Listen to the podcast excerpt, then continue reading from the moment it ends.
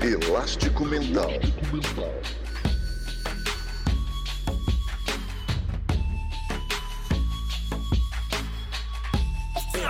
Elástico Mental. Olá! Seja bem-vindo a mais um episódio do Elástico Mental, o podcast de cultura da família Café Belgrado.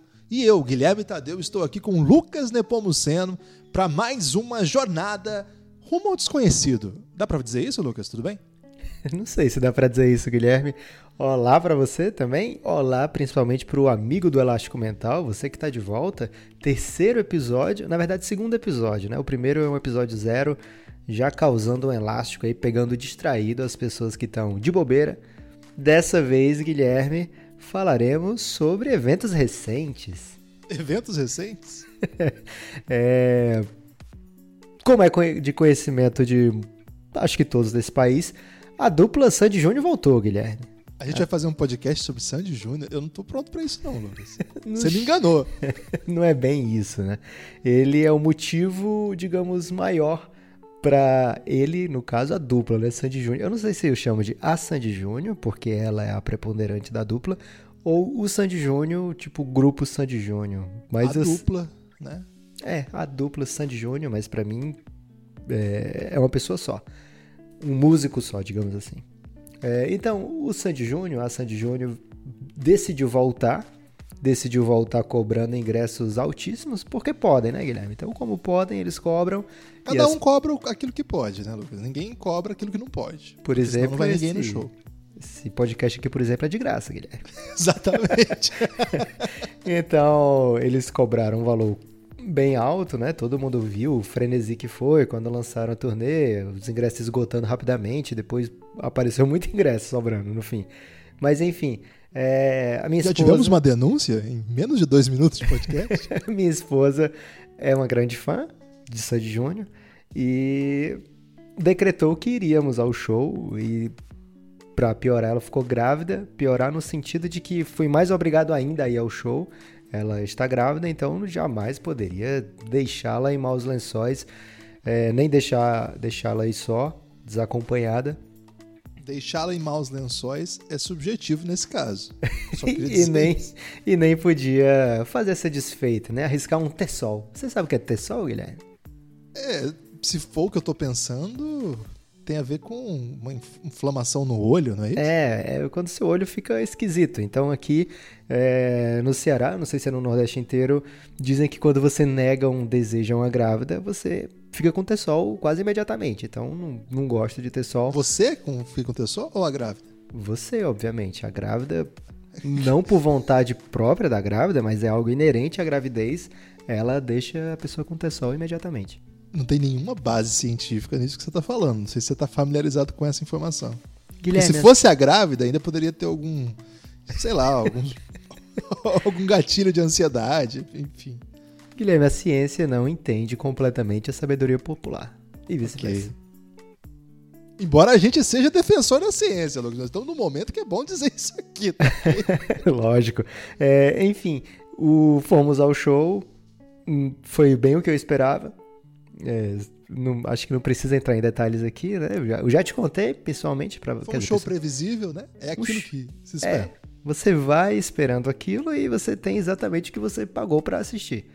É, mas acabou servindo como mote para que nós conversássemos, ou pelo menos tivéssemos o desejo de conversar e aí, quais shows foram marcantes na nossa vida? Quais shows é, ainda serão marcantes? Quais shows a gente não foi se arrepende ou que gostaria de ter ido? Então, o Elástico vem finalmente, Guilherme, entrar é, profundamente na nossa vida real, né? Já falamos aí da nossa vida possível, que é um ano aí pago por pessoas ainda não identificadas, um ano no Ilha Deserta, com apenas três itens de sobrevivência, né? Um filme, um CD e um caramba, e um livro. E agora, Recebemos Guilherme, muitas mensagens inclusive sobre esse desafio e a gente vai esse, podcast tem dois temas. Um vai ser esse, né, os shows da nossa vida e shows que gostaríamos de ter ido. Uma grande discussão sobre shows. No que a gente vai chamar de intervalo, mas não tem comercial, é só um intervalo mesmo. A gente vai comentar as mensagens que recebemos, e foram muitas, Lindas diversas. mensagens. Não vamos ler todas, evidentemente, mas algumas. E aí a gente vai para a segunda parte, que vai ser dedicada à série Fleabag, uma grande série aí que conquistou nosso coração. Então você- Pagando uma promessa feita aqui nesse podcast, ao contrário de certas pessoas que fazem o podcast comigo. Quem falou? Calma. É. E quando chegar lá, a gente conversa. Ok, então você aí que quer ouvir isso, fique atento. E você pode mandar a mensagem pro Elástico Mental, arroba Elástico Mental no Twitter, no Instagram e no e-mail, elasticomental.gmail.com. Você pode mandar e-mails lá, Lucas, porque na podosfera é o grande retorno do e-mail. Porque o e-mail estava de lado, ninguém mais respondia e-mail, ninguém mais sequer lia e-mail. E agora os grandes podcasts do país voltaram com tudo lendo e-mails. Então a gente está retomando essa prática É tipo a volta do vinil? Também. Então, elasticomental.gmail.com. Aí você pode desenvolver a ideia que você quer que a gente comente aqui, porque com 140 caracteres, naquela impessoalidade do, das DMs do Instagram, não dá para se alongar, senão você fica de mala do rolê. Então, o e-mail é o espaço para isso, o espaço onde você pode ser prolixo sem ser considerado Você não mala. gosta de seguir o fio? Não, isso aí é uma falha da, da Matrix. Então, elasticomental.gmail.com. Vamos aos shows? Guilherme, você é tão idoso que você fala 140 caracteres, né? Já são 280 há um bom tempo. Vamos aos shows, Guilherme. Por onde a gente começa? Cara, vamos lá. É, Vamos começar do começo? O que, que você acha de você. me Primeiro dizer- show da, da vida? Pode ser, não tinha pensado nisso, mas gostei. Vamos lá? Qual foi o seu? Então, cara, minhas irmãs assistem nossos podcasts, né? Tanto esse como os outros. Assistem elas... a um termo adequado para áudio? Não sei, não, não me interessa também saber. É, e elas podem ser testemunhas de que eu não podia ir pra show, Guilherme. Tem essa denúncia pra fazer aqui contra os meus pais, eles não escutam, então eu posso denunciar à vontade. Eles não me deixavam ir pra shows, eles acreditavam em coisas como faixa etária, né? É, fazer as coisas da sua faixa etária. Por exemplo, se o filme era 12 anos, eu tinha 11 anos, eu não podia assistir esse filme, Guilherme. Eles eram Faixa etária tão anos 80, né, Lucas? Pois é, cara. É, e então eu não podia ir pra shows, então o primeiro show que eu vou é com minhas irmãs, já um rapazote, acho que uns 14 para 15 anos, um show do Kid Abelha numa praça de Fortaleza que eu acho que foi no Dragão do Mar, que é um, acho que eu te levei no Dragão do Mar, né, Guilherme? Sim, lindíssimo. Quem Espaço não- cultural. Quem não veio em Fortaleza ainda e não conhece o Dragão do Mar, pode procurar aí na internet, é um espaço cultural, gostei. Se você foi a Fortaleza e não foi ao Dragão do Mar, você tá errado. Você errou, errou feio. É, e o primeiro show que eu fui foi do Kid Abelha. E tenho boas lembranças, surpreendentemente, desse show. Alguma você quer compartilhar? Não, não que eu queira compartilhar. Tá. Bom, eu gostei. É, ô, Lucas, eu, eu não tinha pensado em começar daí. E o- a resposta mais adequada minha é uma resposta até bonita, porque eu, um dos, um dos primeiros shows que eu tenho memória é o do Mamonas Assassinas, que eu fui com meu pai e com a minha mãe. Eles me levaram no show do Mamonas e foi muito comovente, assim. O Mamonas estava no auge, eu era super apaixonado pela banda. Um show que eu jamais teria permitido, Guilherme. Não, nenhuma chance. Você, Meus você pais podia não, ouvir Mamonas sequer? Não podia ouvir Mamonas, Guilherme. É, eu ouvia, lógico que todo mundo ouvia, mas se eles soubessem o que eu tava ouvindo, eu não podia ouvir. Era um grande elástico aí da, da proibição que era velada, né? Eu não podia, mas passava o tempo todo no Gugu, no Faustão, é, qualquer programa de TV, né? Do Serginho Groisman, de repente tava lá os Mamonas Assassinas. E na escola também eu via as pessoas cantando, não tinha como não, não ser contaminado, né? Eu também era um fã de Mamonas Assassinas, mas jamais poderia ir pra show ou ficar ouvindo abertamente, por exemplo, comer tatu é bom. O, o- mas o, a- a- o que tem de grave aqui, Lucas, é, e agora essa memória me vem. E como é que no, no podcast Elástico Mental, a gente não pode é, esconder coisas ruins, né? Tem que falar não a se verdade. reprima. Não é bem repre- é, repressão, é mais assim, poupar o ridículo. Mas acho que eu vou, vou levar adiante essa história, então. Você foi fantasiado? Não, não, não. Do Mamonas foi tudo bem, assim, foi uma puta experiência. Mas alguns anos antes, eu era muito novinho e numa feira agropecuária, minha mãe até trabalhou é, em um stand nessa feira e me levou é, à tarde e à noite pra ficar com ela. À tarde eu acompanhei a passagem de som do Skank. E eu era bem novinho, assim, isso aí foi o que? 95, provavelmente, por aí. Era a época do- da, da música do Pacato Cidadão, porque eu tive a pachorra de perguntar pro Samuel Rosa se ele falou pacato ou macaco cidadão. Lucas. Não, eu mentira. eu, fa- eu fiz, é verdade isso. Parece muito mentira, mas é verdade. É o tipo de coisa que eu faço. E desde criança, como se nota, né? E ele só passou a mão na minha cabeça, assim, ele não, não disse nada. Era um verdadeiro pacato cidadão, Guilherme. É, porque é onde, quando a banda vai fazer a passagem de som, eles passavam por trás ali onde ficavam os estantes. Eu tava lá, eu era um molequinho, né? Tava pertinho ali, fui lá interagir. Mó, mó meninão, né? Agora, até aí tudo bem, assim, a, a história. Até os cachorros aqui se revoltaram, Guilherme. o problema foi depois, Lucas. À noite eu, eu volto ao show, agora sim, o show, né?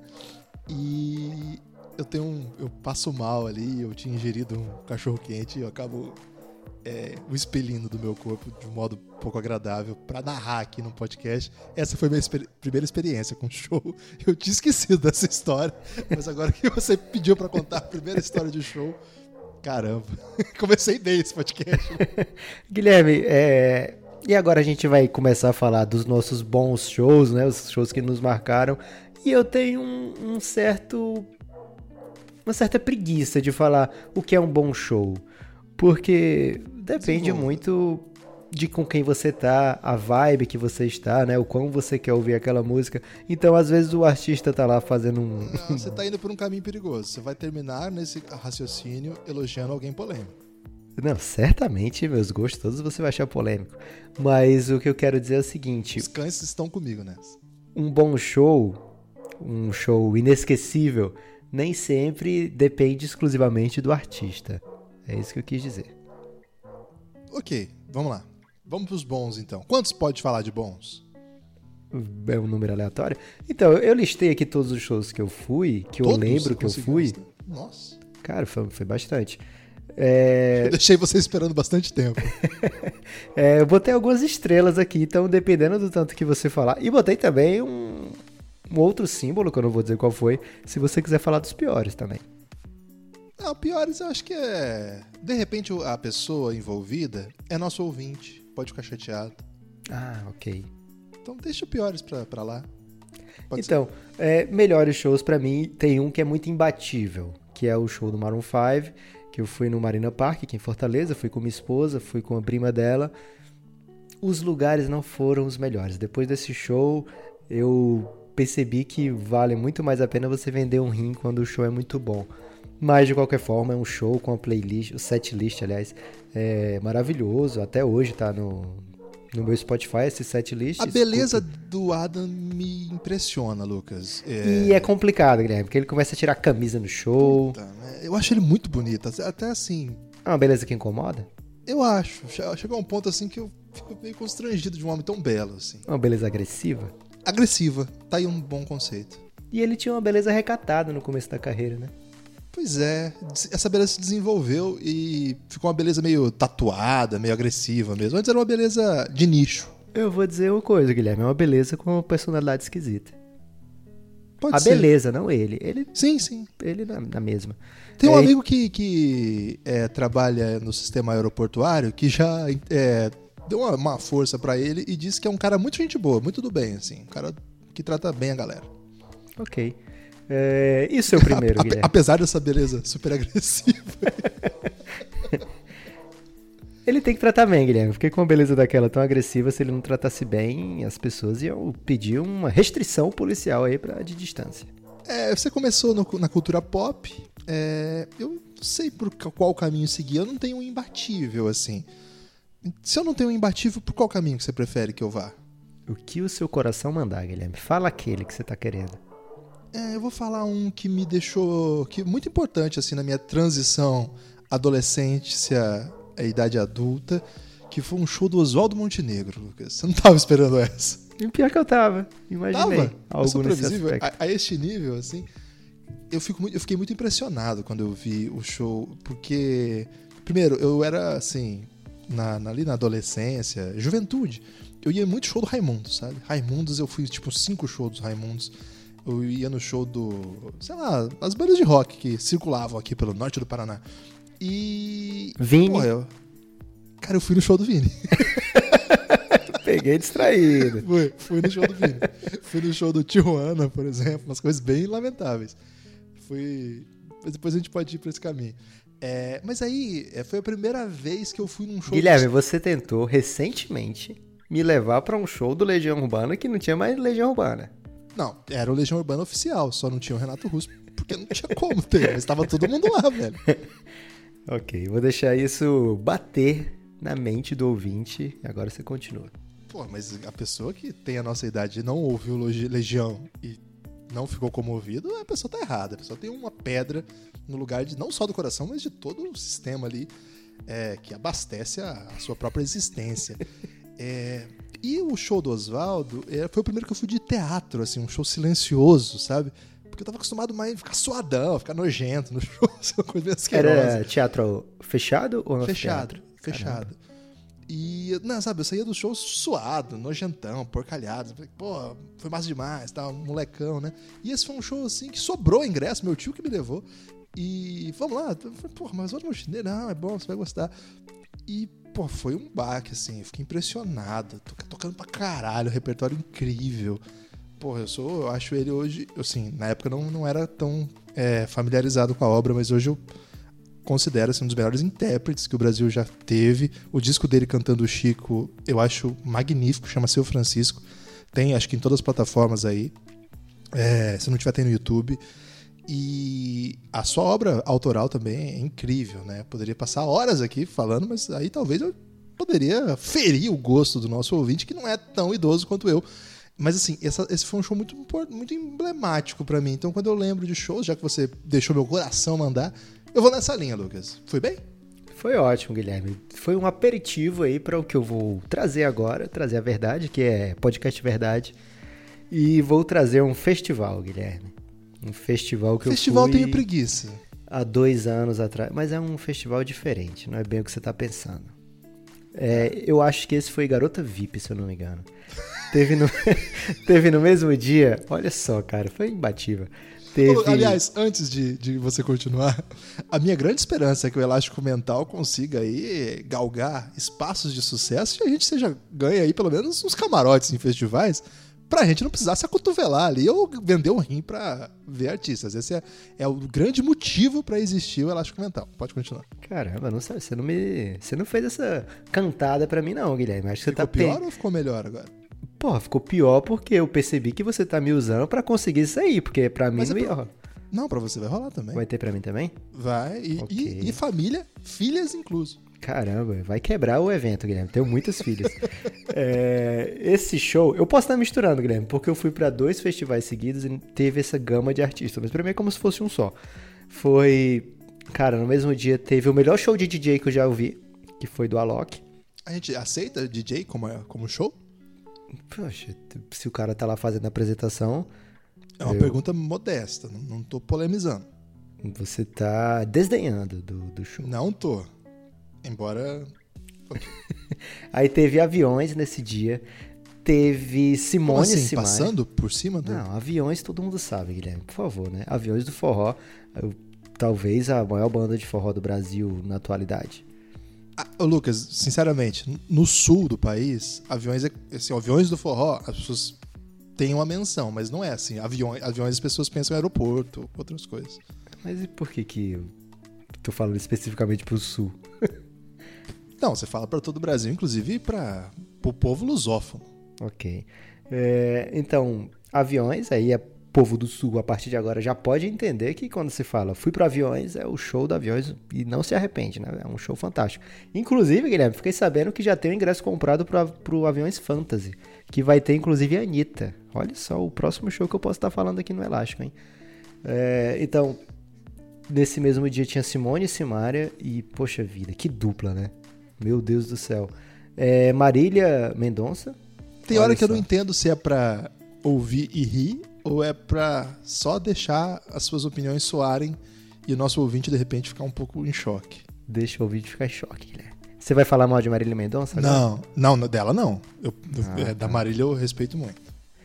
Caramba, você não, você não entendeu a obra de Simone Simara, então. É, e pra finalizar tudo, teve, pra fechar, né, o show que eu tava mais interessado de todos, a swingueira de Léo Santana, né?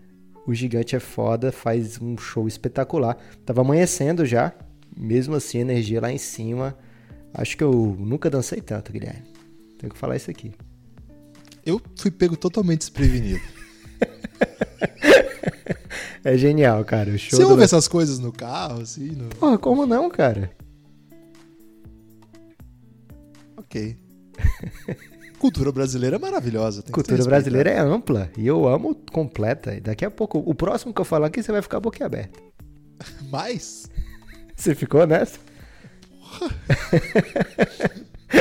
é, aproveitando aí o aniversário do filme Máscara, né? Você pode imaginar aí o jeito que eu vou ficar no próximo. Se nesse eu já fiquei boquiaberto, eu vou ter que emprestar um efeito especial aí daquele filme. Vamos lá, Lucas. 25 anos de Por máscara. onde que eu vou agora? Não tenho a menor ideia. Você foi por um caminho totalmente É difícil igualar Léo Santana, cara. Te, te Ó, vou- entendo sua eu- dor. na minha lista, vou- tentar impactar o público no mesmo nível, assim. Teve um show que eu fui que eu fiquei impressionado. Desse nível, assim, de. É, não esperava muito, fui mais porque tinha o ingresso. E, porra, os velhos são foda. Milionário e José Rico. É, é banda de quê? Dupla de quê? Sertanejão? Você não conhece Milionário e José Rico? Não conheço, cara. Sou obrigado. Pra caralho, velho. E, pô, sem Milionário e José Rico não, não existiria nada dessas coisas que você citou aí, pelo menos do feminejo. Caramba, é uma banda feminina? Não, velho. É uma, uma dupla sertaneja, entre aspas, considerada raiz, que cantava sucessos como Boate Azul, Estrada da Vida, Dama de Vermelho. tá. Porra, Lucas. Porra, mas de nome é difícil, cara. Não é, velho. É porque esse sertanejo raiz, eu tive um preconceito absurdo com ele. Tenho que falar isso aqui. Eu não escutava Chitãozinho Chororó quando eu era nessa idade aí que você ia pro show e ficava suado. Eu era contra. Não é que eu não escutava, eu era contra. Eu era contra Chitãozinho e Chororó, Leandro e Leonardo, eu era contra todos. Então, Milionários é rico, como é? É esse mesmo? É, exatamente. Milionários é rico, hum, nem, nem conhecia. Essas músicas todas hoje fazem parte aí do repertório, que inclusive tá na minha lista, pode receber um áudio distraidamente uma noite qualquer. Porra, mas é, eles são incríveis. Claro, assim, essas músicas elas foram interpretadas por vários cantores, né? Então, não é que essa música é deles, né? Ah, os- essas músicas são deles. Essas canções, elas vêm de longe. Mas o Milionário Zé Rico é uma. Pô, os caras. Uma entidade. É. E assim, foi um show muito impressionante. Eu moro aqui, eu moro no norte do Paraná. A gente tá na, numa espécie de Nashville brasileira, Lucas. Aqui, todo artista sertanejo tem que passar por aqui antes de ser famoso, sabe? É, aqui tem as casas de shows, a galera vem aqui, tem um monte. O sertanejão to- toma solto aqui. E, de fato, não é muito minha praia, não. Mas como eu tinha o ingresso e tal, esse dia eu fui. E eu fiquei muito impressionado, assim, pelo repertório, né? Pela comoção que eles causavam no palco. Era um show de arena, assim, né? Aquelas Você arenas pode contar a história de quando você foi guitarrista de um show? não, essa história não. Deixa eu Ok. pra lá. Isso, aí- isso aí, isso aí acho que tem que ser quando. né, daqui uns 200 episódios, assim. Mas já fomos aí pra várias vertentes da, da música brasileira. Tava, tava preocupado pra onde iria, mas por enquanto. Eu fui de Oswaldo Montenegro e Milionário José Rico. Eu acho que é bom você ir pra outro caminho, senão eu não sei o que eu vou fazer na próxima. Guilherme, o próximo show que eu vou falar é um show que eu fui sem esperar tanto. Na verdade, eu sabia que ele era um excelente artista, mas eu fui mais por bairrismo da família da minha esposa. E foi num show num anfiteatro, também no Dragão do Mar, curiosamente. Ele lá tem vários teatros, tem praça, tem, tem anfiteatro, e esse foi num dos anfiteatros, até o menorzinho que tem lá. Que foi um show do Antônio Nóbrega. Eu não sei se você está familiarizado com a obra dele. Tô familiarizado. Ele é um artista pernambucano. Porra, pernambucano brilha muito no Elástico Mental, Muito. velho. Eu vou até riscar. Eu tenho uns quatro pernambucanos na minha lista aqui, mas eu vou riscar todos. Mas cuidado que às vezes você chama uma pessoa da Paraíba de pernambucano, Guilherme. É isso aí, os paraibanos que são gostam de querer reconstruir a história. Um grande abraço pro nosso amigo Dave, que gosta de reescrever a história. Como é, que Ariano Suassuna não é pernambucano? Ainda que ele tenha nascido no estado da Paraíba. Me diz. É, enfim, eu acho errado, Guilherme, você chamar aí uma Mas coisa ele se, só. ele se intitulava como, entendeu? Mas enfim, Ok. Então, o Jackson Nóbrega- do Pandeiro, ele ficou pistola porque eu disse que ele era de Campina Grande, quando na verdade ele não é. Mas tudo bem. O Antônio Nóbrega é um artista pernambucano, e se a pessoa tá aí distraidamente, sem saber qual é a obra de Antônio Nóbrega, dá uma procurada aí, porque você vai ficar muito confuso. Ele é um artista que ele pode de repente criar um instrumento para tocar com os pés, ou pode fazer uma sinfonia, pode escrever uma ópera. Ele é um cara completo e o show dele é muito completo, a sonoridade é incrível. Eu acho que é o show que eu saio mais impressionado com o que um ser humano pode fazer num, com música. Gostei, gostei. Por onde você foi? E é... Davi Duarte é um artista cearense que tem algumas boas músicas e eu gosto muito dele. Fica aí a sugestão, então, para você correr na playlist. E eu vou, é, eu vou nesse nível aí, mas vou dar uma rejuvenescida, porque até agora os idosos estão brilhando nesse podcast. Léo Santana é... é bem jovem, Guilherme. Ok, e o que eu vou também é um ex-jovem, né? Mas quando eu fui ao show, eles eram bem jovens. É o Tchan? É...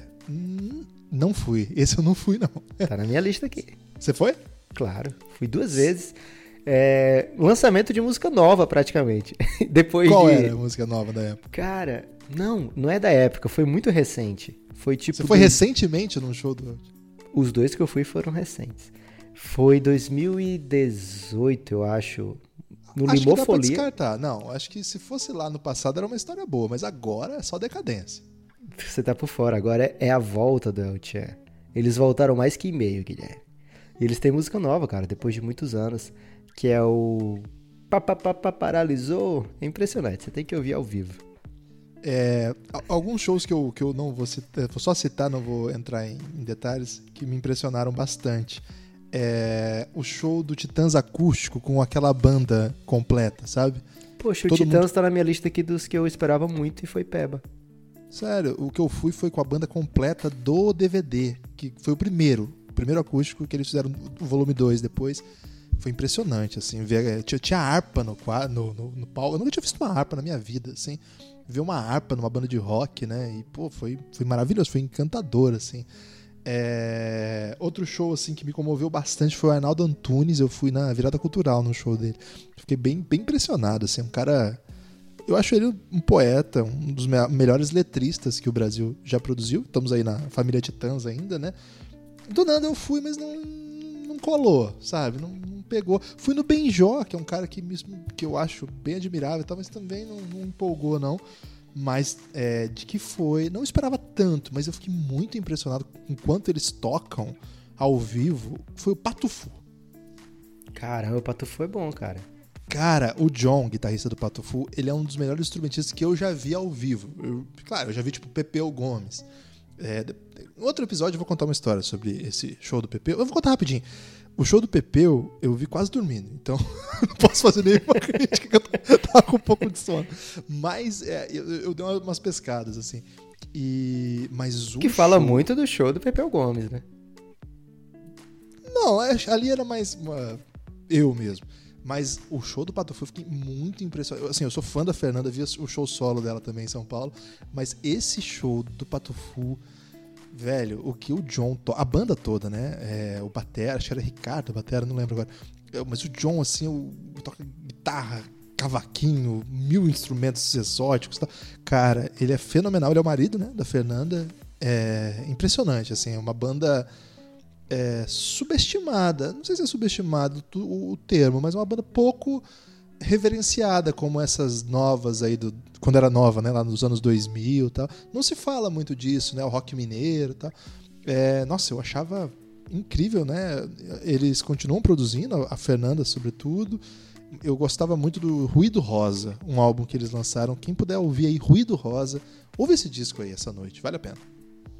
É algo que me surpreendeu também positivamente, show da Peach. Gosto muito dela como música, acho tem uma obra muito boa. Agora não podia ficar sem falar. Ah, recentemente fui pro show do Tiaguinho. Guilherme sabe que eu fiquei meio alterado nesse show. É, excelente. Tiaguinho é excelente conseguiu juntar muita gente boa também para o Tardezinha. É, tava no, no Será Music, Guilherme, que teve logo depois a famosa famoso soco, né? Charlie Brown Jr. no, no Marcelo Camelo, do Chorão no Marcelo Camelo, tava nesses shows, então foram bem marcantes. O do Marcelo Camelo, né? Do Los Hermanos é quem eu vou falar por último aqui nessa lista dos shows, porque algumas pessoas já sabem, é a minha banda favorita, eu acho, da minha juventude, dá pra dizer assim. Fui para dois shows do Ventura, do CD deles Ventura, e, e maravilhosos. E depois fui para um show do CD4, que o nome é 4, e fui para um show solo do Marcelo Camelo. E assim, impressionante como você fica com aquela expectativa de reviver o que viveu e vai piorando, né? Porque você vai naquele, fui naquele primeiro, achei excelente, o segundo não tão bom, e depois de acordo com, por isso que eu tava dizendo também, um pouco da vibe que a pessoa tá, né? Eu não gostei muito do rumo que foi o Los Hermanos pra, pra onde a música Você não gosta do disco 4? Eu gosto, mas eu prefiro o Ventura, eu prefiro o Bloco Deu Sozinho. Então, tá, para mim. daí a não gostar. Não, eu sei, mas eu não, não consegui chegar naquele patamar de caramba, que show foda que foi dos dois primeiros. Porém, eles de Era vez qual em quando... do solo dele? Qual? É o Soul? É o Soul. Muito bom. Musicalmente é muito disso. bom, mas é um Gosto show pra que pessoa Foi escuta teatro, sentado. foi? Foi no anfiteatro. No Dragão do Mar, outro anfiteatro. Não foi naquele do Antônio Nóbrega. Foi um Eu ia gostar desse aí. Foi muito bom. Foi muito bom mesmo. Mas é um show que você vai, fica sentado e tal. É tipo o do Oswaldo Montenegro que você viu. E... Mas eu tô nessa vibe agora, é isso que eu queria te dizer. Eu não aguento mais. ficar- Mas eles, de vez em quando, não sei se é porque eles precisam de dinheiro ou porque de vez em quando eles querem reviver saudade do que vivemos. E eu fui pra um show recente deles, não foi dessa última turnê, foi da penúltima. É, e caramba, foi maravilhoso. Eu já. Pai de duas na época, agora eu tô com mais uma pra vir, mas eu era pai de duas muito recente, era bebê, tinha um mês a minha bebê. E por isso a Marília não foi comigo, fui com o irmão dela mas foi um show maravilhoso também. Um show que eles tocaram coisas antigas, então chega aquela idade que o, o jovem ficou idoso e quer pensar que é jovem. E foi nessa vibe que eu peguei esse show, então foi. foi um show que vai ficar muito marcado pra mim. Provavelmente o segundo melhor show da minha vida até hoje. É, é minha, minha banda aí da juventude e da é, Young Adults ali, favorita também. E eu só vi um show deles e não gostei muito. Mas é porque a galera tava. Eu achei. Acho que era o último show da turnê. De uma das turnês de, de retorno. Alguma coisa assim, não lembro direito agora. Mas eu acho que o Amarante tava meio avacalhando, meio bebaço no palco. Não sei se era isso, mas tava meio mal tocado. Assim, eles... E é tão impressionante, né? Assim, como eles tocam bem ao vivo e como funciona a banda, né? E eu falei, porra, os caras estão com preguiça, velho. Eu vim pro show. E meio que zoaram no festival também. Ia ser a última, depois mudaram. Eu não lembro direito essa história, mas eu lembro que eu fiquei um pouco frustrado. Foi uma reação meio ruim, assim. E ficou frustrante por isso. Então eu adoraria ver um bom, assim, né? E, pô, eu assisti esse do Maracanã que passou no Multishow. Caramba, foi bonito demais, né? Fiquei comovido, assim. Queria. é, espero que eles voltem aí. E a gente tem a oportunidade aí, já com o elástico brilhando, ganhar um camarote e estar lá juntos, com todas as suas filhas e os nossos esposos, pra cantar lá aos berros os, shows. Gostaria muito de ter visto, não vi, um do Amarante solo também, né? Guilherme, gostei que você começou aí do que não vi. Porque a gente vai falar agora do que. Saudade do que não vivemos, né? Ah, deixa eu só falar então dos que eu vi, que eu, que eu gostei muito, que só menção honrosa aqui, porque foi pra um caminho que eu não sei qual foi, e eu não citei vários que eu adoro. Por exemplo, o show do Emicida eu fiquei impressionadíssimo, porque eu tava no meio da molecada, sozinho, e tiozão já, né? Tô, né? Um pouco idade avançada, mas não é só a idade, eu tenho um aspecto idoso, sabe, Lucas? Eu não me mexa, não tenho aquela... Aquele, Malemolência. Aquela né, malemolência jovem, né? Aquele swing. E eu fiquei lá na beira do palco, velho, porque eu sou fã pra caralho do MC, assim. Então foi meio constrangedor, assim, mas beleza. Curti pra caralho. Fomos junto com o Rael. Foi um showzaço, assim. Guilherme Arantes, puta merda, esse cara toca demais, cara. Meu Mundo e Nada Mais. Pare agora, ouça Meu Mundo e Nada Mais, depois volte. É incrível essa música. O perigo é a pessoa parar pra ouvir e ouvir a playlist todinha e não voltar mais, Guilherme. Não, tem Cuidado. que voltar. E Zé Mas Cabaleiro. agora ele já parou. Você falou para agora, ele já foi. Ah, fodeu. Mas Zé Cabaleiro, Lucas, porra, shows desse cara é incrível. Sou mega fã também. Se alguém aí tá ouvindo e for, for conhecido aí do Zé Cabaleiro, fala pra ele que o Guilherme do Café Belgrado, Elástico Mental, queria ser amigo dele. Meu sonho é ser amigo do Zé Cabaleiro, Lucas. Não era ter camarote aí pros shows? Não, essa é a meta é, Ah, tá. de empreendimento, né? Agora já Ok. tá num aspecto mais sonho, assim. E agora, top 3, top 3 só, porque senão fica gigante o podcast. Aqui é podcast jovem, Guilherme não pode ser tão gigante não, porque o jovem tem muita coisa pra fazer. Daqui a pouco eles Vamos vão lá, querer então. ouvir um, um- Um disco inteiro do Wesley Safadão. Antônio Nóbrega. Não citei Wesley Safadão, desculpa Wesley, foi mal. É, eu não citei o Mutantes também, que foi um show que eu fui dessa formação nova aí com a Zélia Duncan. E foi meu pai. Mas eu falei Então, que não ia Guilherme, falar mal, né? É, é porque é uma 3. das melhores bandas de todos os tempos, né? Então eu tava numa, numa, numa vibe sinistra. Top 3 shows que você gostaria de ter ido, mas não vai, não tem como ir porque já morreu a pessoa. Ou as pessoas, ou alguma das pessoas. Alguma das pessoas. Tipo, Beatles não dá mais porque só tem dois vivos. Tipo isso. É, tipo, o show do Legião que você queria ir. Você não ia pro show do Legião. Eu, não- eu queria ir e você, a minha esposa e a sua esposa e o Felipe Ferraz. E o grande elenco, todo mundo me frustrou, Lucas. Mas é, esse show eu ainda vou, ainda sem o Renato Russo. É, tá, vamos lá. Eu, não, eu, eu vou tentar coisas que, eu, que fazem muito parte do, do meu ouvido, assim. Eu não vou umas coisas clássicas. Tipo, claro que eu queria ver Jimi Hendrix tal. Não é isso, né? É, vamos lá. Eu Sérgio queria ir- Sampaio. Sérgio São... Ele morreu? Morreu, morreu tem um Caramba. tempo já. Compositor é, ca- capixaba, monumental, genial, brilhante. Ouçam Sérgio Sampaio. É... Belchior, porra. Porra, como é que não vai citar Belchior?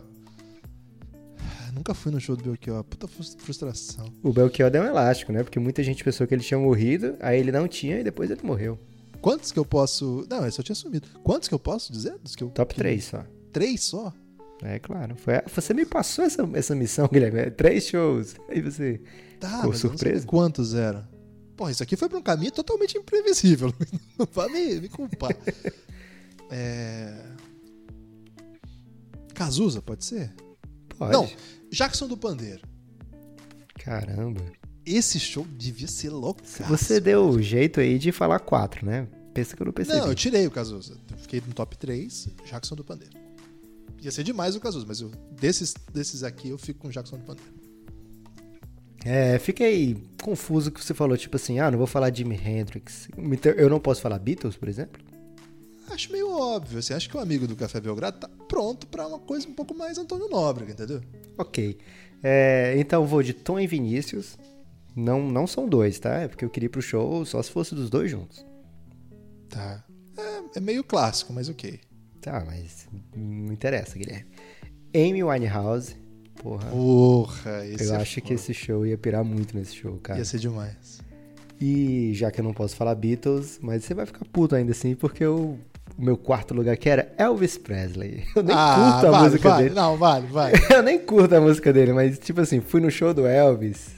É, porra, zero Mas esse há a possibilidade ainda. hein? É porque dizem que Elvis não morreu, né? Exatamente. E todo mundo que vai a Vegas volta com uma foto dele.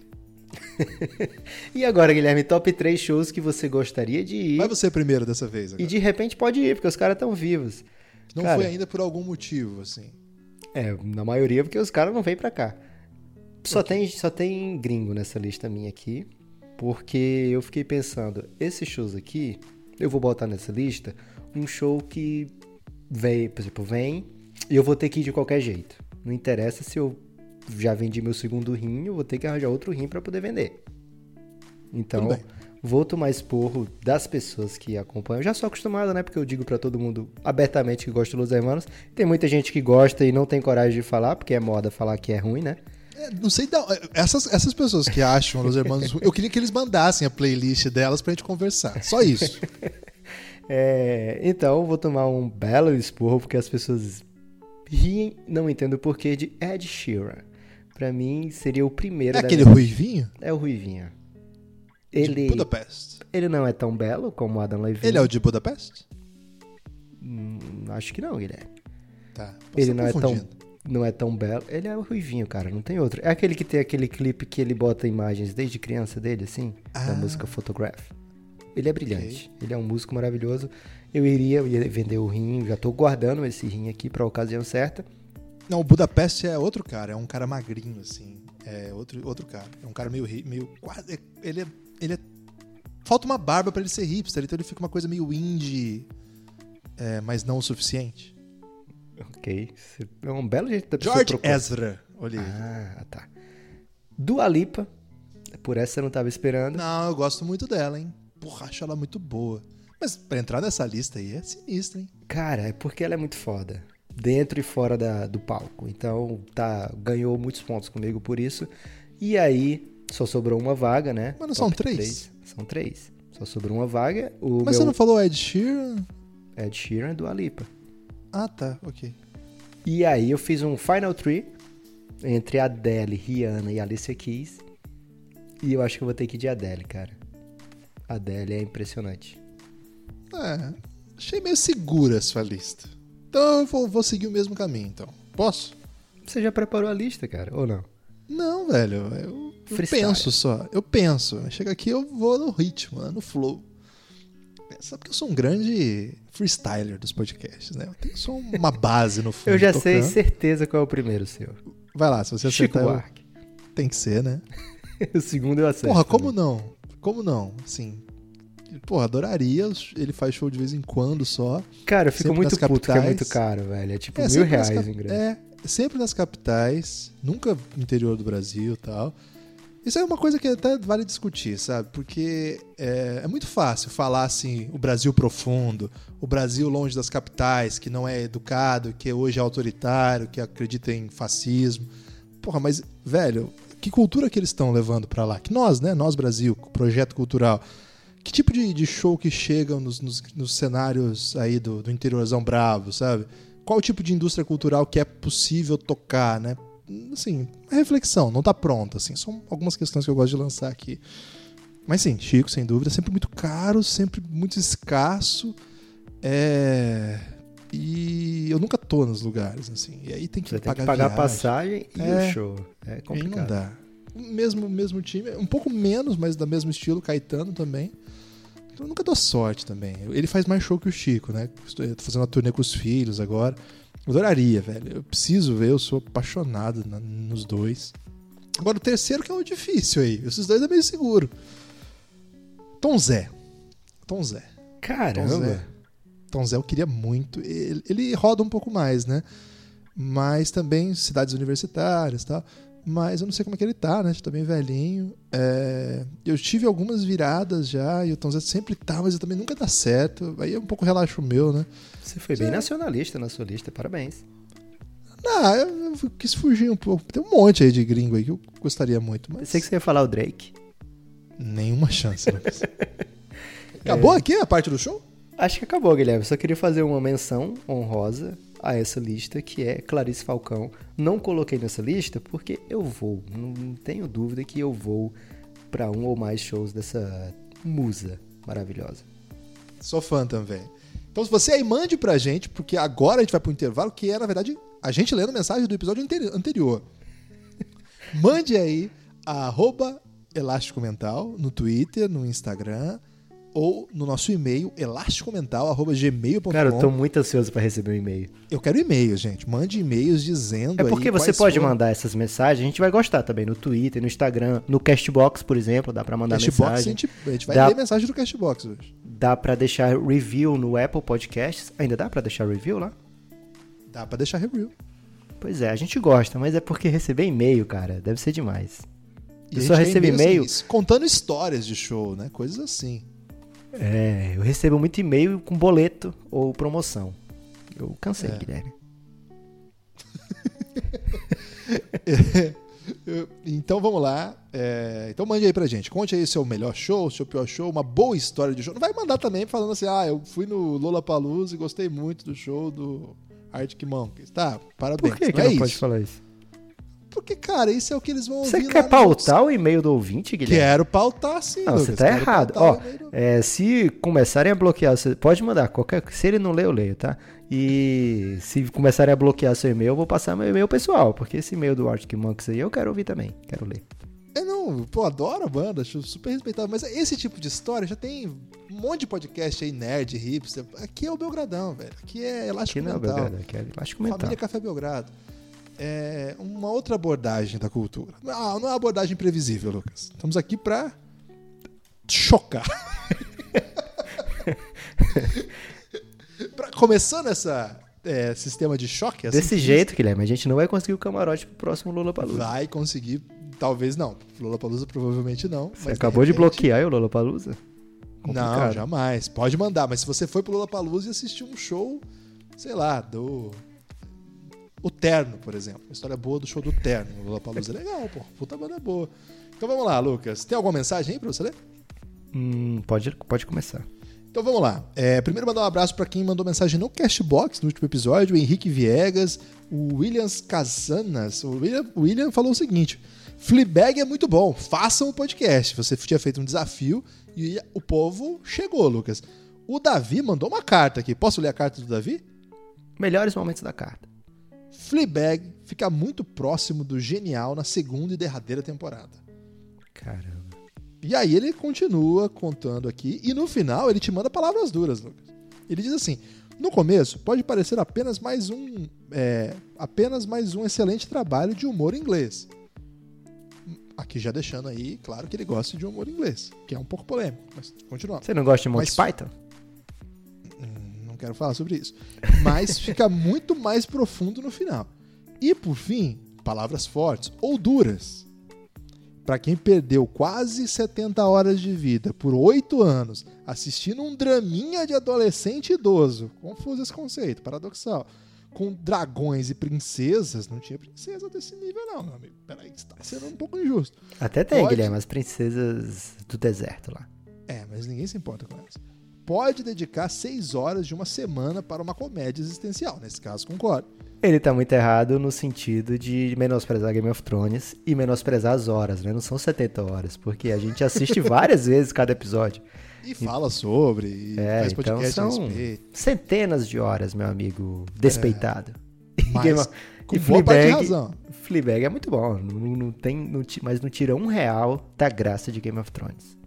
E aí ele falou assim, desafio cumprido, né? Então, valeu, Davi. Acho que você tem razão no todo. Mas aí, menosprezar Game of Thrones, você vai tomar uma surpresa quando você, daqui a algum tempo, falar, tá, vou assistir esse negócio.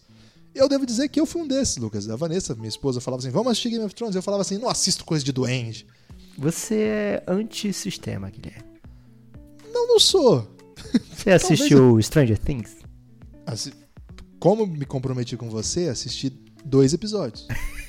Faltam uns 30 ainda. Porra, mas é longo, velho, né? O Fleabag é 20 minutinhos ali. Ah, mas eu assisti toda em dois, três dias. Mas aí, que tal? ah, Tem que pegar, né? Porque senão vira tortura já. Você ficar assistindo horas e horas de um negócio que você não simpatizou tanto, aí já... Caramba.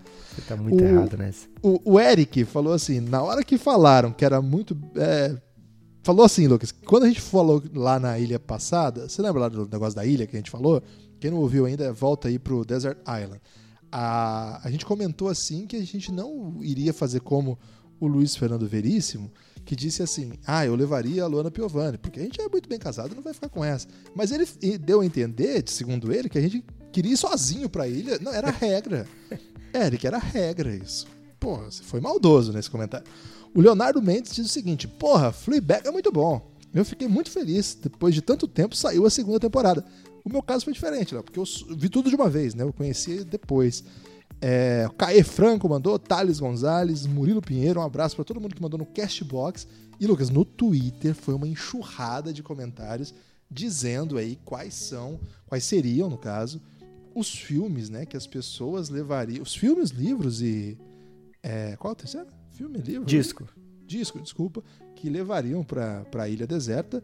É, você quer ler algum? Quer passar batido? Não, tem que, tem que registrar que foi muito legal essa interação. A gente fez o Twitter assim meio despretensioso, né? Tipo, vai lá, um filme, um livro, um disco, go!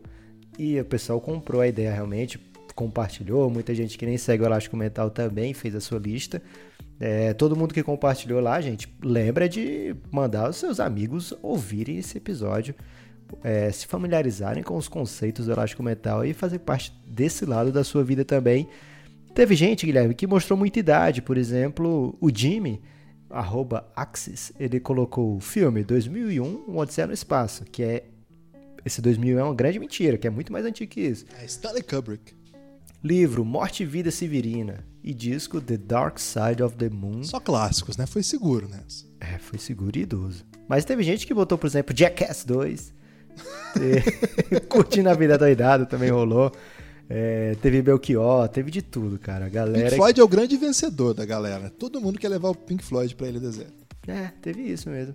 Teve gente que misturou livro com filme, por exemplo, fazendo o meu truque, né, de levar um livro que é filme e um filme que é livro, que é para poder ter a lembrança dos dois durante esse ano. Muita gente partiu para as coisas longas, teve gente levando a enciclopédia. É, e, lógico, o Léo Polêmico levando o Rei Leão.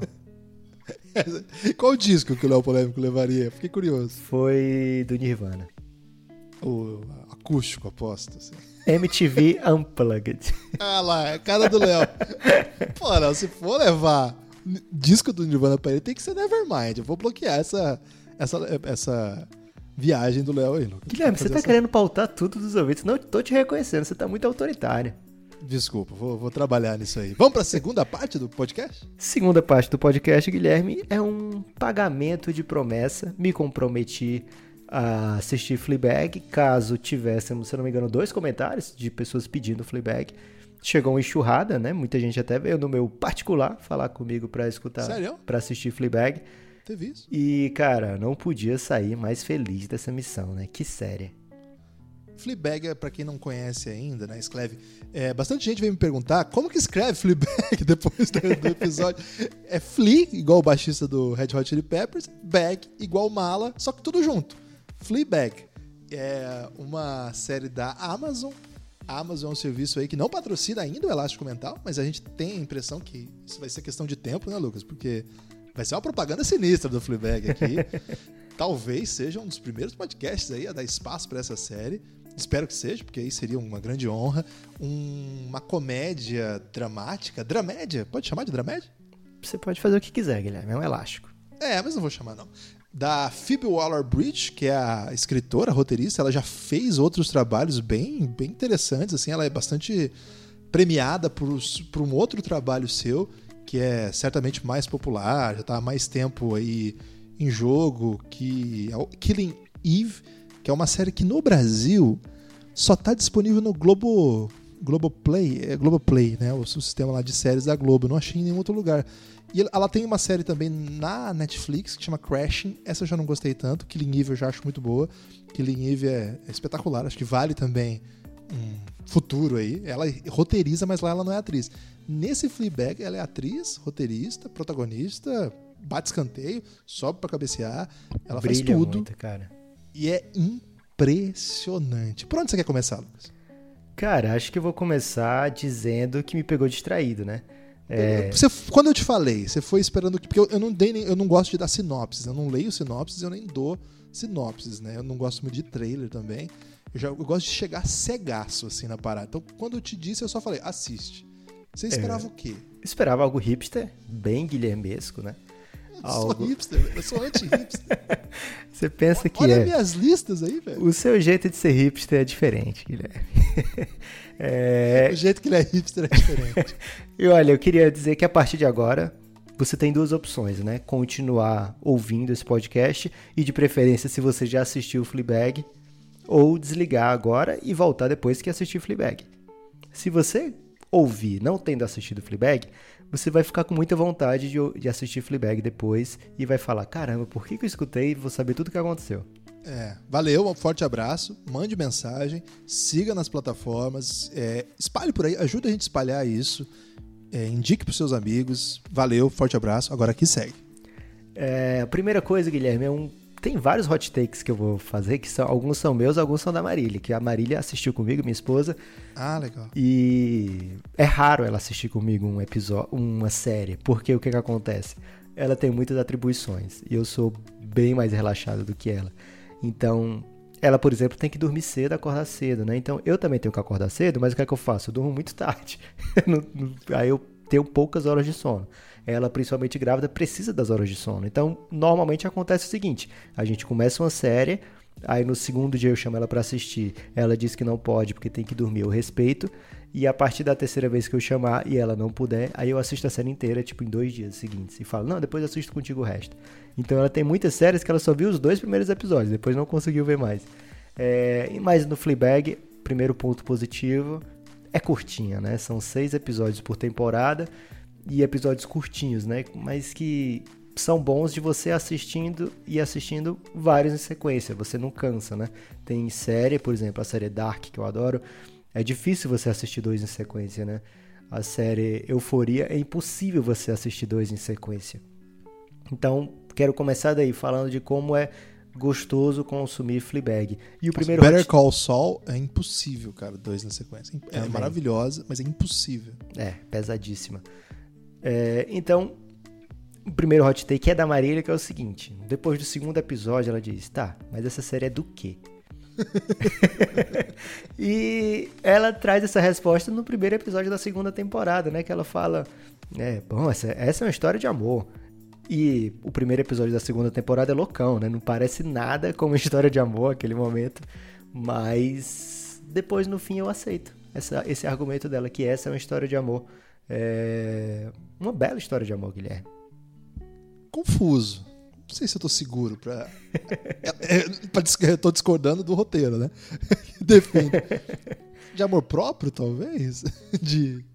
Você achou a história dela com o padre uma história de amor? Não necessariamente com o padre, mas a relação dela, né? O, até onde ela vai, a relação com a irmã, por exemplo, né? né, com ela mesma, lógico. Com o padre também, né? Um amor um pouco mais homem-mulher, diferente, né? E agora, a segunda coisa que me chama a atenção é, lógico, né? Série curtinha, não dá pra ter, exigir uma profundidade dos personagens, né? Então, os personagens fora a, a Fleabag é, são bem caricatos, né? É o, o cunhado ridículo, né? bobão, Escrotaço, né? Bem Escrotaço. O pai que não termina uma frase, Nossa, né? o pai é genial. É, é tão engraçado essa, essa parte do, do pai não dizer nenhuma frase, terminar nenhuma frase, que no último episódio ela pede, né? Pô, me fala tal coisa, mas até o fim da frase, por favor. É, outra coisa, né? Os personagens não interessa o nome deles. Você sabe o nome de algum personagem da série? Cara, eu não sei nem o nome da Fleabag. É A Fleabag? nome protagonista não tem nome na série. Pois é. É, Fleabag é uma gíria inglesa para uma pessoa incômoda, né? Uma pessoa que incomoda. Uma pessoa, digamos, mala, né? Mas não mala no sentido de ser chatão. É um mala que fala verdades duras, digamos assim, né? Uma pessoa pentelha. É difícil falar porque as pessoas podem usar a Fleabag de uma maneira ou de outra, né? Mas eu entendo que nessa, pelo título, né? E pelo jeito que ela é, ela incomoda, né? Incomoda todo mundo, incomoda a família. Não que ela faça isso de propósito, o jeito que ela vive a vida incomoda, né? O único personagem que eu lembro o nome, sinceramente, Guilherme, é Abu, que já começa morta, né? Pois é. A irmã acho que fala algumas vezes. Fala, né? é porque Que é eu Claire. realmente não lembro agora o nome. Ah, é Claire, verdade. É, é. Mas é porque, assim, não, não interessa o nome, né? É o padre, é o pai, é a irmã, é a É madrasta. a madrasta escrotaça também. é a amiga, é o cunhado, basicamente. E o, o ex, que primeira temporada é muito confusa, esse, essa ida e volta do ex, mas num certo momento você já começa a torcer pra que eles aquele continuem faz, eu, sempre. eu não entendi até agora aquele ex, assim. Por que diabo ela terminou com aquele ex, cara? Terminou no sentido de por que que ficou, né? Isso. de- porra, não faz nenhum sentido. O cara é bizarraço, né? Uma situação bem, bem esquisita, assim. É, eu gosto muito, assim, do ritmo. Eu gosto muito do roteiro, evidentemente, assim, né? Mas é, o- jeito que ela te caminha pra pensar sobre as coisas, né? É, é pesada, na verdade, essa série, né? Muito pesada. Ela é muito pesada, conta uma história muito triste, mas com uma leveza impressionante, assim. É muito, é muito fresco, né? O jeito que você tem acesso, assim. É um tipo de coisa que é muito diferente do que tem sido feito, acho que nessas séries de 20 e tantos minutos, parece que tem ido mais por um caminho de fórmulas já consagradas, né? Eu, eu não me empolgo muito com as, com as que tem aí. Eu acho que nós dois só concordamos em gostar de Modern Family, né? Que a gente é apaixonado. Mas, de geral, as comédias recentes eu tenho, assim, muita preguiça, né? E eu acho Fleabag impressionante, assim, ela, ela não considera o, o espectador, né, o telespectador, um estúpido. Ela toma, assim, de assaltos que, assim, ela olha pra você e fala assim, você entendeu, né, que o negócio aqui é muito louco, né? Ela literalmente olha pra você, né? Quebrando a quarta parede. E isso é maravilhoso também, né? O jeito, o jeito que é construído isso, assim, é impressionante mesmo. Assim, eu tô usando várias palavras é, de elogios efusivos. Mas é porque eu fiquei muito comovido, assim, com essa série. É, com, com, o modo como ela foi construindo, assim, você começa já, caramba. Né? É, é uma mulher solteira, é, adulta, já de uma idade em que se esperam coisas que ela não está afim de entregar, né? Um, uma forma de vida específica, lidando com um monte de merda, assim, né, cara? Que o mundo ao seu redor é uma merda. E, um dos hot takes da Marília é que ninguém à volta dela presta. Marília, é... Marília queria que ela largasse toda a família. Pois é, e no meio disso, assim, ela totalmente desajustada, mas na verdade, a impressão que eu tive é que, na verdade, quem tá desajustado são os outros, não ela, né? Eu acho que ela é uma pessoa. Assim, a gente sente. Porra, tá. Por que, que nada funciona, né? Por Porra, que mas ela cagou na, na relação Sim, com a amiga não, dela. Claro. Foi foda. Claro. É o é? finale da primeira temporada, porra, aquilo ali me pegou de um jeito, velho. Não, não tava pronto pra Eu não tava também. pronto. Eu acabei a temporada assim, me sentindo, puta merda, que, que, por que isso, cara? Foi, foi foda aquele momento. É... Depois tem o comeback, segunda temporada é algo muito bem escrito, muito bem trabalhado. É engraçado, a série é curtinha, são só 12 episódios, mas eu acho que pelo fato dela ser tão íntima com a história, porque ela é escritora e ela é atriz, então tem vários momentos que a série é autorreferente, né? Tem diálogos que se repetem, por exemplo, invertidos, invertendo ela com a Claire, né? É, tipo, você tá bem? Aí ela fala, é, tô bem. Você tá bem mesmo? É, tô bem. Assim, ela com, tenta convencer a irmã que tá bem e a irmã fala ironicamente no, no fim assim, é, parece que tá bem, né? E esse, esse diálogo se repete mais na frente quando a vida da Fleabag está um pouco mais ajustada e a da irmã está um turbilhão de emoções assim, né? Esse diálogo se repete. É, essa relação com a irmã é maravilhosa, toca a gente e tem um momento da série que ela, na primeira temporada talvez, que ela parece uma pessoa muito distante assim de, de, de, de relacionamentos, né? Da, da relação. Mas tem o, o grande, o turning point, né? Que é justamente o discurso que ela faz ali na confissão, são Porra, dois... aquilo lá é, ali, ali é a história da série, né? É o primeiro é. momento que ela, a série se quebra, assim, porque mesmo no contato dela com o público, ela é vazia, né? Ela, ela não deixa, ela não deixa que, que o público chegue até ela. A gente tá vendo as merdas acontecerem, a gente tá vendo um monte de presepada que ela tá presenciando ou é, levando adiante, e ela tá com aquela ou protagonizando, de... né? É, e ela tá ali usando o humor para qualquer coisa, né, cara? Ela usa o humor ela é meio nepopista nesse sentido, né? Que não importa o que tá acontecendo, ela manda uma piada e tá tudo bem, manda uma piada, tudo bem. Olha pra câmera, faz uma graça. É, eu acho os pontos que ela olha, eu acho maravilhosos. E até que naquele momento, né? Ali quebra. Ali, tipo, a série é sobre isso. E é um minuto, assim, de descarga, né? É verdade. É, o discurso, ela começa dizendo o que, é que ela teme, o padre exige que ela se confesse, não? Então ela começa dizendo que ela teme esquecer as pessoas, uma clara referência à amiga, que ela se sente muito culpada, mas logo depois ela muda o foco para ela, né? E ela começa a dizer o que ela quer ou pelo menos o que ela pensa que quer, porque ela começa a dizer que quer alguém para dizer para ela o que ela tem que vestir, para dizer o que comer, o que gostar, o que odiar. Eu acho que ela não conhece o Twitter, Guilherme, porque se ela twittar que todo mundo vai, dizer isso aí tudo para ela. Mas por Tem uma, uma roteirista brasileira, Lucas, que a Camila Frender, que ela faz story, ela tem um podcast muito famoso agora também, recente, é, que chama É Noia Minha.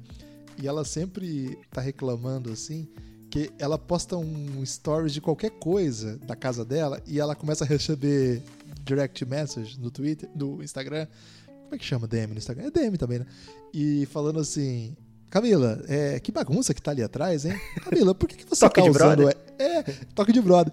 Por que, que você tá usando o cabelo assim hoje? Camila, por que, que a roupa que você. Ah, não corta não. Ah, tá preso assim, tá feio.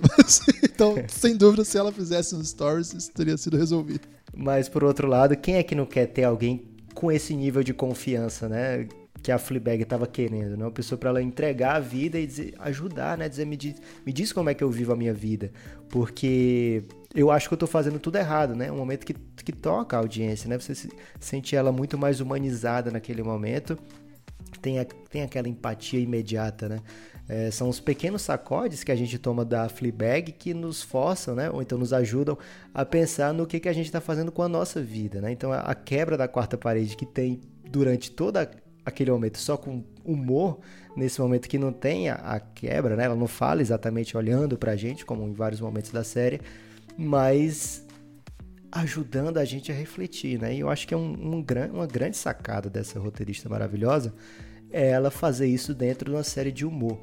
É, nesse discurso da confissão, ela começa dizendo que eu sei exatamente o que é que eu quero, né? Porque ela fala pro padre, né? Eu sei exatamente o que é que eu quero.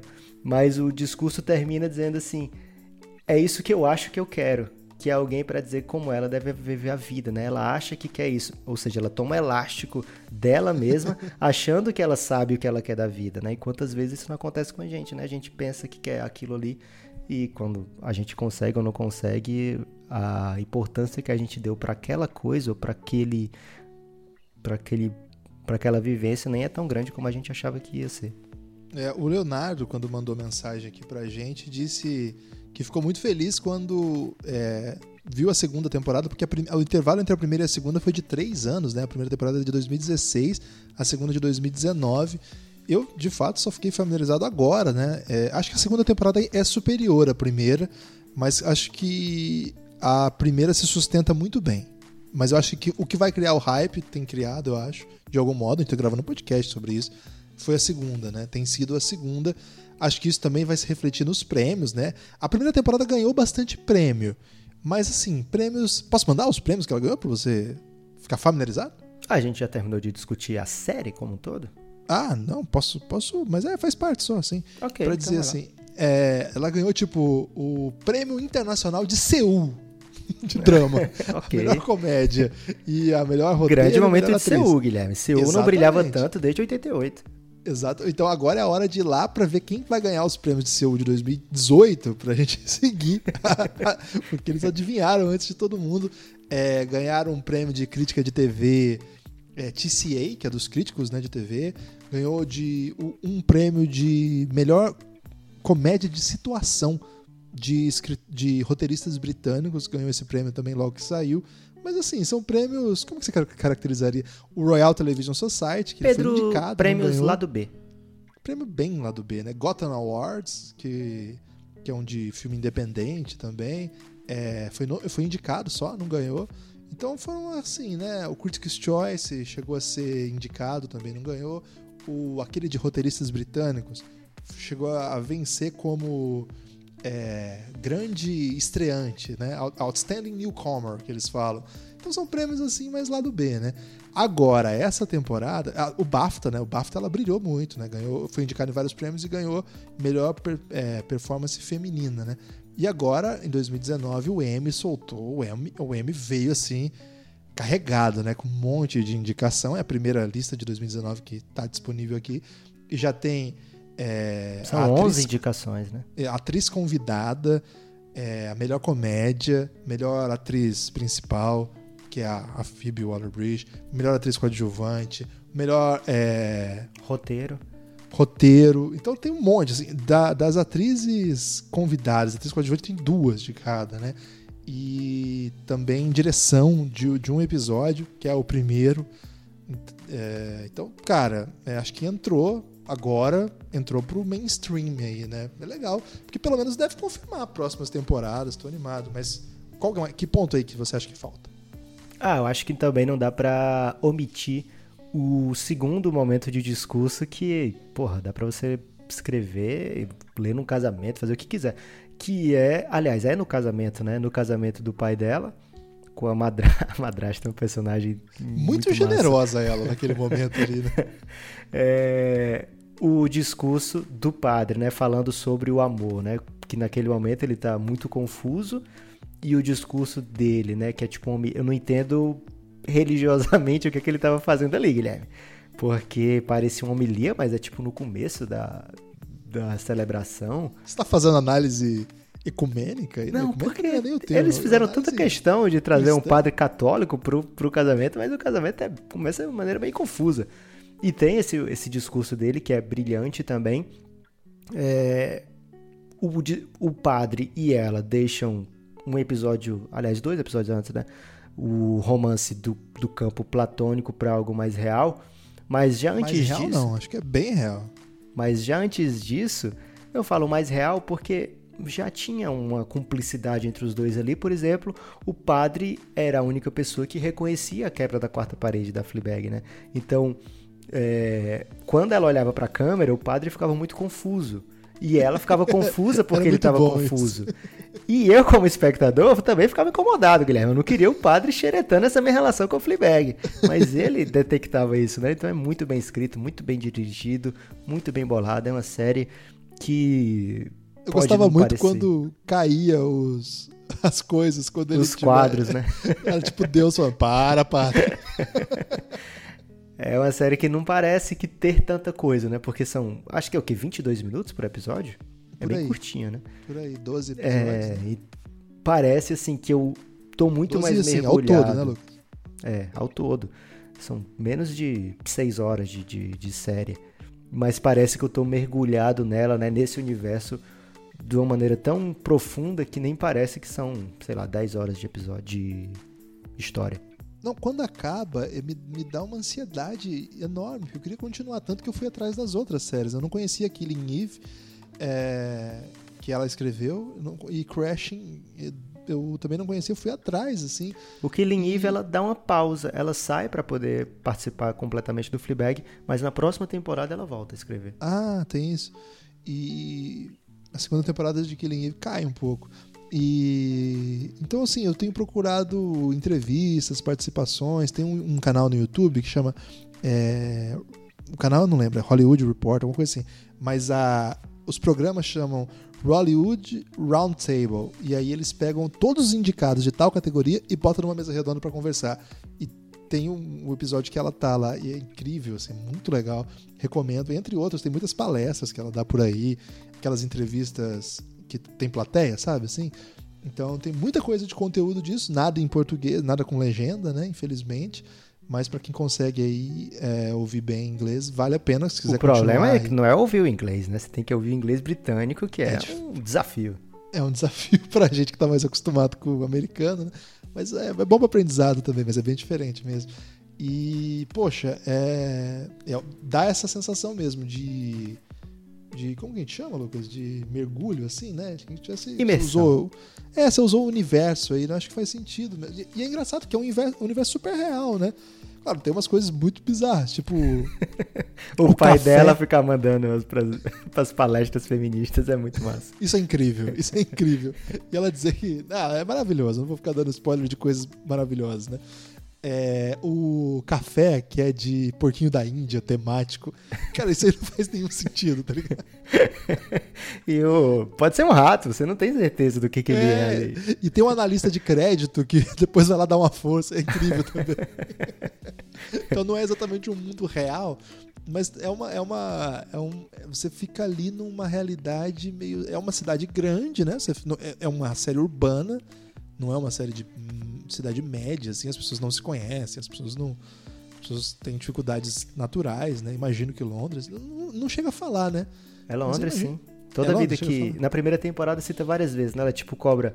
Ela tá precisando muito de dinheiro, então chega alguém na, na lojinha dela, ela cobra é, 12 libras por um pão. E 12 libras é tipo 60 reais, né? Então, aí a pessoa fala, ah, Londres, né? Londres é tudo ah, é caro. É verdade, é verdade, tem razão. Então, assim, é, é bem urbana mesmo. E só que não é simplesmente. Eu, eu, assim, eu não acho que é simplesmente inglesa, né? E acho que aqui eu vou discordar da, da mensagem do nosso colega. Eu não acho que é um humor tipicamente britânico, não. Eu acho que é muito diferente. É diferente de qualquer coisa que eu já tinha visto. E isso é difícil hoje em dia, né? Você vê uma coisa que é absolutamente diferente de qualquer coisa que eu tinha visto já. Tem uma coisa ou outra que você fala, ah, tem um toque disso, toque daquilo. Mas eu se, se tiver coisas nesse estilo, me mandem, por favor. Porque eu realmente quero consumir.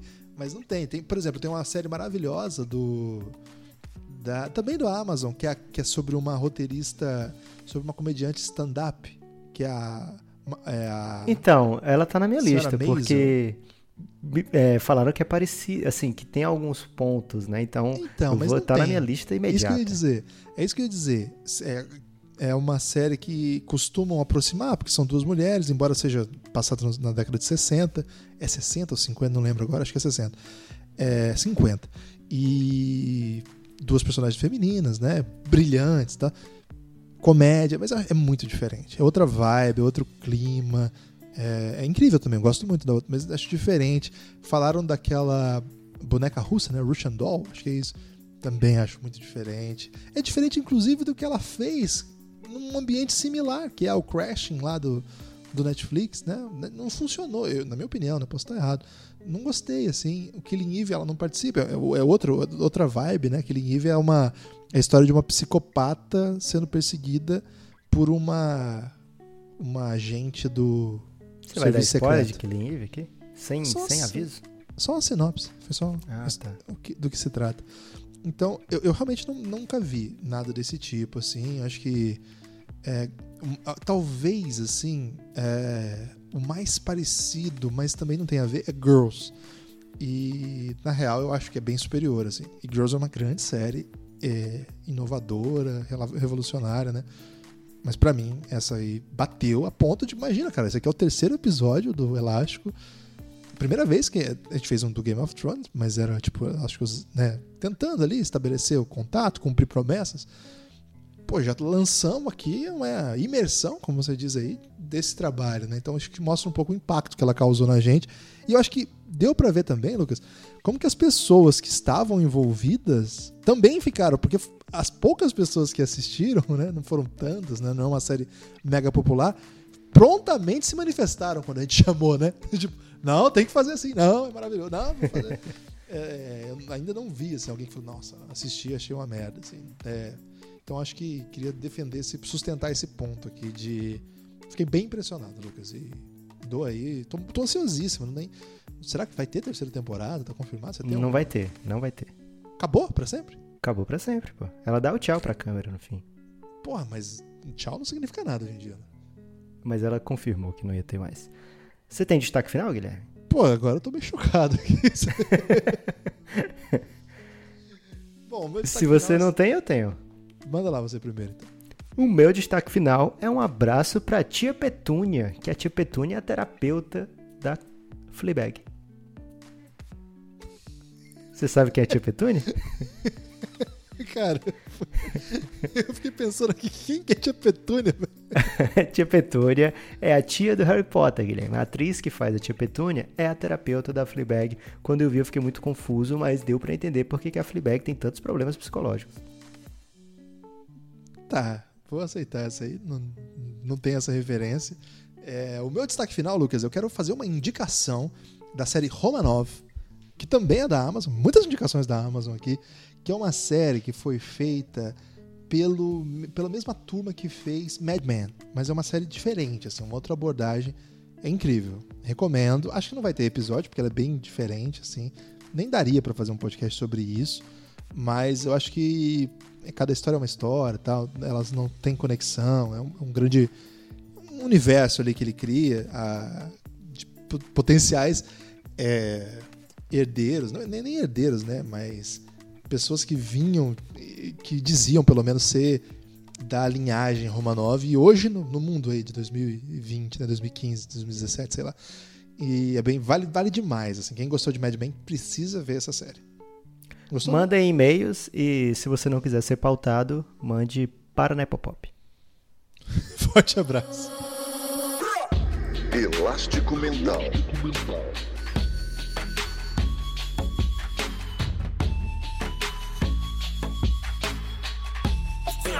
Elástico Mental.